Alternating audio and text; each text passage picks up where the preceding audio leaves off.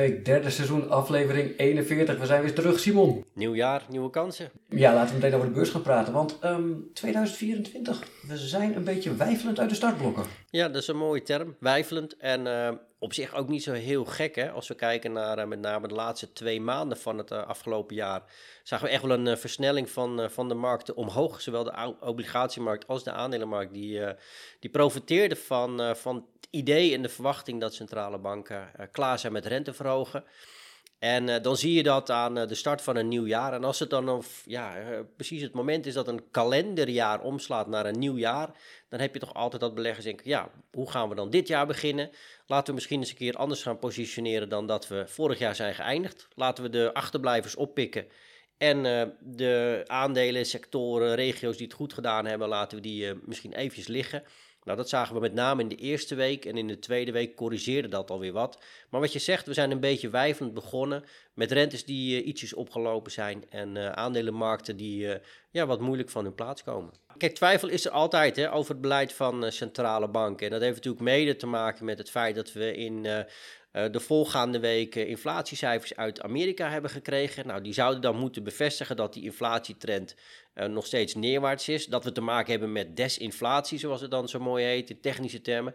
Dat was ook wel zo, alleen ja, die inflatie die gaat niet in één rechte lijn naar beneden. En um, uh, dat betekent niet zozeer dat we niet denken dat, uh, of dat we nu denken dat die trend omgedraaid is, maar je ziet dan eventjes dat het enthousiasme waarmee de markten, uh, zeker vorig jaar, de renteverlagingen van de Fed hadden ingeprijsd, dat je daar even een correctie op ziet.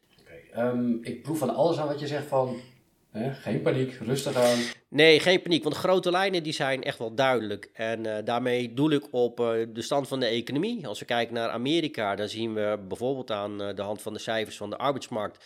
dat we daar echt niet hoeven te vrezen voor een, voor een aanstaande recessie. Ook andere cijfers die, die wijzen daar niet op. Uh, tegelijkertijd, wat ik zei, hè, die inflatietrend die is echt wel uh, neerwaarts. En we verwachten ook niet dat die in één keer nu uh, op gaat pikken. Wel dat er een keer een maandje, zoals bijvoorbeeld december, even een, een hiccupje kan zijn vanwege vergelijkingsbasissen. Maar de trend is echt wel neerwaarts.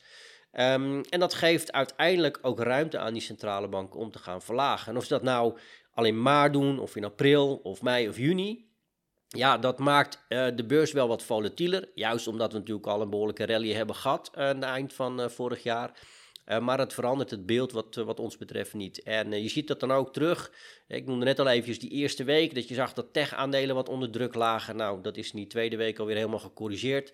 En zoals je wellicht hebt gezien, staat de Nvidia gewoon bijna dagelijks weer op een nieuw all-time high. Dus de vraag en de belangstelling van beleggers naar uh, met name die groeiaandelen in Amerika, ja, die verandert wat ons betreft ook niet. Geen reden om de visie bij te stellen. Uh, brengt mij natuurlijk ook even op het volgende. Hè, ik maak er toch weer reclame voor. De beleggingsvisie 2024, nog steeds actueel. Het jaar is net begonnen.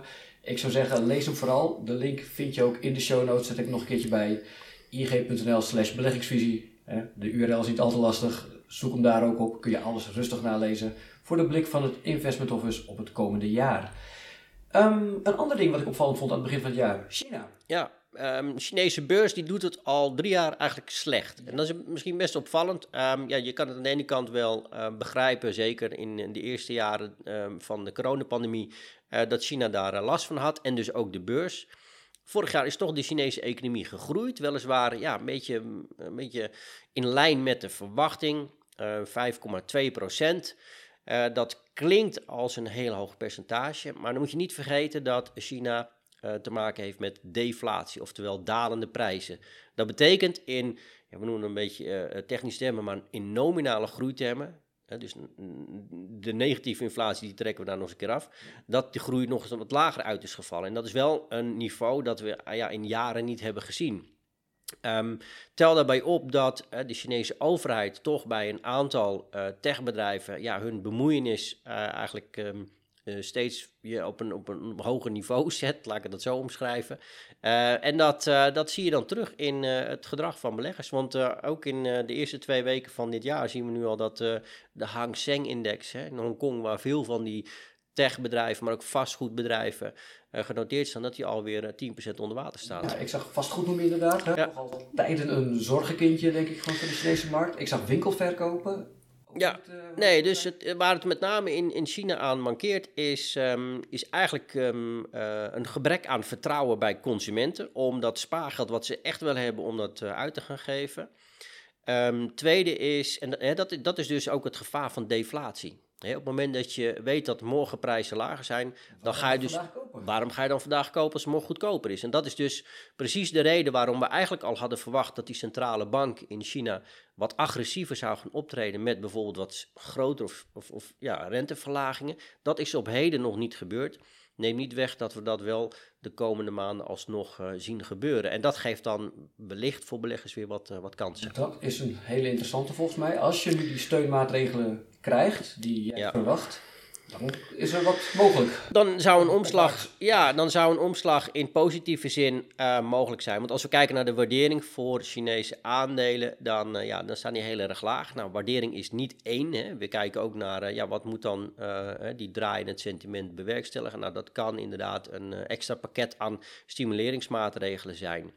Um, als we dan kijken naar Amerika, hadden het net al even over, ook in, in Europa, de eurozone, zien we toch wel wat voorzichtige signalen dat de economie aan het uitbodemen is. Nou, een zwak 2023. Um, ehm, lijkt ook een beetje hier op een uh, zachte landing af, uh, af te stevenen. Een beetje vergelijkbaar met wat we in, in de VS zien. terwijl ook hier de ECB, eh, onder leiding van Lagarde, vooralsnog een beetje de markt um, ja, probeer te temperen. Die renteverlagingen die, eh, die komen nu nog niet. Nee, dat denken wij ook. Nu nog niet. Maar die komen wel. En uh, zullen ze pas bevestigen dat ze komen op het moment dat die ook plaatsvindt. Dus hou daar rekening mee dat die centrale banken, totdat ze echt wat gaan doen, ja, eigenlijk niet zo snel uh, qua taal en uh, berichtgeving zullen, zullen afwijken. Waarvan akte.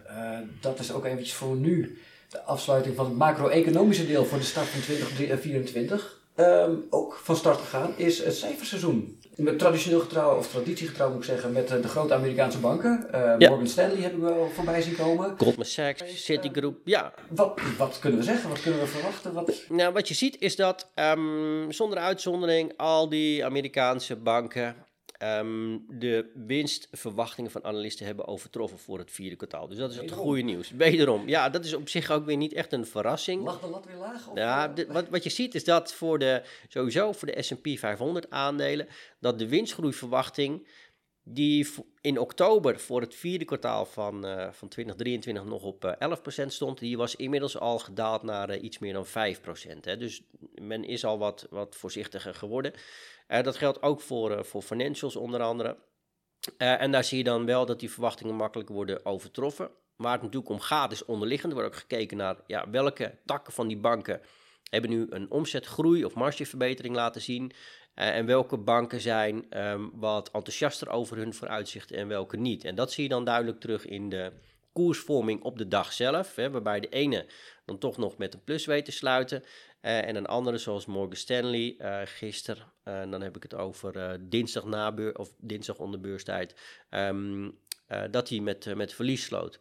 Wat opvallend is, is dat tot nu toe meer dan 90% van de bedrijven uit de S&P, en het zijn natuurlijk nog maar weinig, hè, 32 hebben de cijfers laten zien, dat ruim 90% de winstverwachting heeft overtroffen, met gemiddeld 9,2%.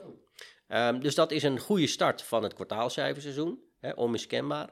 Um, wat verder opvalt is dat de koersreactie, ondanks dat bijna alle bedrijven dus die winstverwachting hadden overtroffen, slechts bij uh, één sector, en dat is de IT-sector, werd beloond, gemiddeld genomen met een koersstijging. En de rest ja, viel dan eigenlijk net weer tegen. Het zij um, qua absoluut niveau of verwachting Um, ja, het zij, uh, ja, of uh, met name de verwachting, maar dan even aan schort. Wat, wat, wat, zegt mij dat over het sentiment, dat die, die lauwe reactie? Die, uh... Ja, je ziet wel dat um, beleggers natuurlijk um, ook in gedachten nemen dat de afgelopen twee maanden we op de beurs echt wel een, een flinke rally hebben gezien. Je ziet ook dat het, het sentiment wat we af kunnen meten aan bijvoorbeeld de Bull Bear enquête in Amerika, die elke week wordt gehouden onder particuliere beleggers daar is het sentiment ook nog steeds heel erg ja, bullish.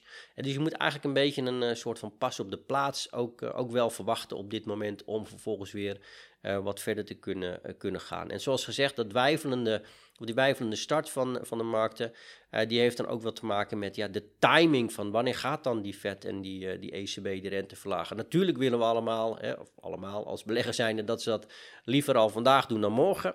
Ja, ik denk niet dat het zo snel zal gaan, maar dat betekent niet dat het niet gebeurt. En ik denk dat we een beetje, ja, daarom die volatiliteit ook zien en eventjes wat, uh, ja, even een zijwaartse beweging kunnen verwachten. Interessante tijd, ook al gaan we eventjes opzij. Um, Verder met het cijferseizoen, wat hebben we volgende week allemaal? Zijn er bepaalde namen waar jij erg naar uitkijkt? De agenda zal overvol zijn. Ja, de agenda is uh, redelijk aan het vollopen. Ik zal ze niet allemaal uh, behandelen, maar even naar een aantal bedrijven kijken die, die wij onder andere um, in, in onze portefeuilles hebben. En dan kijk ik even naar ja, donderdag, dus dat is de dag dat deze podcast wordt gepubliceerd. Dan weten we ook hoe Taiwan Semiconductor, TSMC, gepresteerd heeft. Hè, de grootste ja, chipproducent van, van, van de wereld. Um, om, om maar even een, ja, te benadrukken hoe belangrijk die is. En dat is eigenlijk ook het antwoord op je vraag van waar kijken wij vooral naar? Nou, vooral naar die bedrijven waar wij enthousiast over zijn. Hè, die IT, um, duurzame consumentengoederen en communicatietechnologie. hoe die presteren. Want dat zijn hè, onder andere die Magnificent Seven aandelen die al uh, door beleggers flink uh, omhoog zijn uh, gejaagd qua koers, of die ook aan die verwachtingen kunnen voldoen. Verder nog even, um, vrijdag Schlumberger, oliebedrijf en State Street, dat is ook nog een Amerikaanse financiële instelling. En dan scroll ik heel even door ook naar, naar volgende week. Um, dan zitten we op dinsdag Johnson Johnson, Procter Gamble, Netflix, onder andere Texas Instruments. Woensdag Microsoft. En ASML als uh, eerste van uh, de AX-aandelen uh, met kwartalen en jaarcijfers. Um, dus dat is interessant om naar te kijken. Tesla komt dan ook, zal zeker ook op worden gereageerd. donderdag um, dan richten we ons op ST Microelectronics, um, de Franse chipfabrikant of chipmachinefabrikant. Intel, Visa, onder andere krijgen we uit, uit Amerika. En vrijdag onder andere Louis Vuitton, Moet Hennessy, Signify, Colgate, Palmolive en ehm, American Express. Dus echt wel een, ja, een hele rits, want er zijn ze lang niet allemaal. Ja, van alles en nog wat. En dat geeft ook een mooie doorsnee, denk ik, van, um, um, van, van de economie. dat is dan wel weer het aardige. Om daar meteen op door te pakken, we krijgen volgende week alweer uh, inkoopmanagers indices ook van, van een aantal eurolanden en de eurozone. moet ik heel even spieken op welke dag dat dan precies is. Um, woensdag.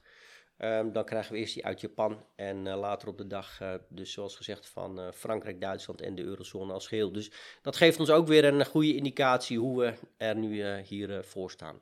Goed, de pijlstok gaat erin, zowel bij bedrijven als in de macro-economie. Uh, de kop is eraf voor 2024, ook voor ons. Ja, ik wil nog één ding toevoegen, want uh, als we het dan hebben over um, um, Europa, uh, dan is het zo dat de ECB in januari eerder komt met hun rentebesluit dan, dan de Fed. Want aanstaande donderdag, dan gaan we van de ECB horen dat ze de rente ongewijzigd laten. Althans, dat is de Um, dat is de consensus op dit moment. Alert, Spoiler alert, ja, sorry mensen, maar ze gaan hem echt nog niet uh, verlagen.